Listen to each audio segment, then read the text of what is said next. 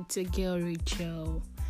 I'm so happy to be here right now because I've always wanted to have my own podcast, but there's no, I've always been um, procrastinating all this old back and forth, you know.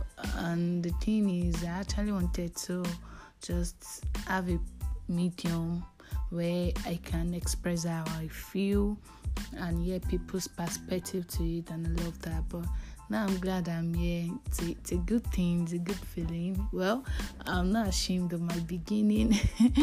I'm actually happy to be here for real, and I can't wait to have so much followers. Aww.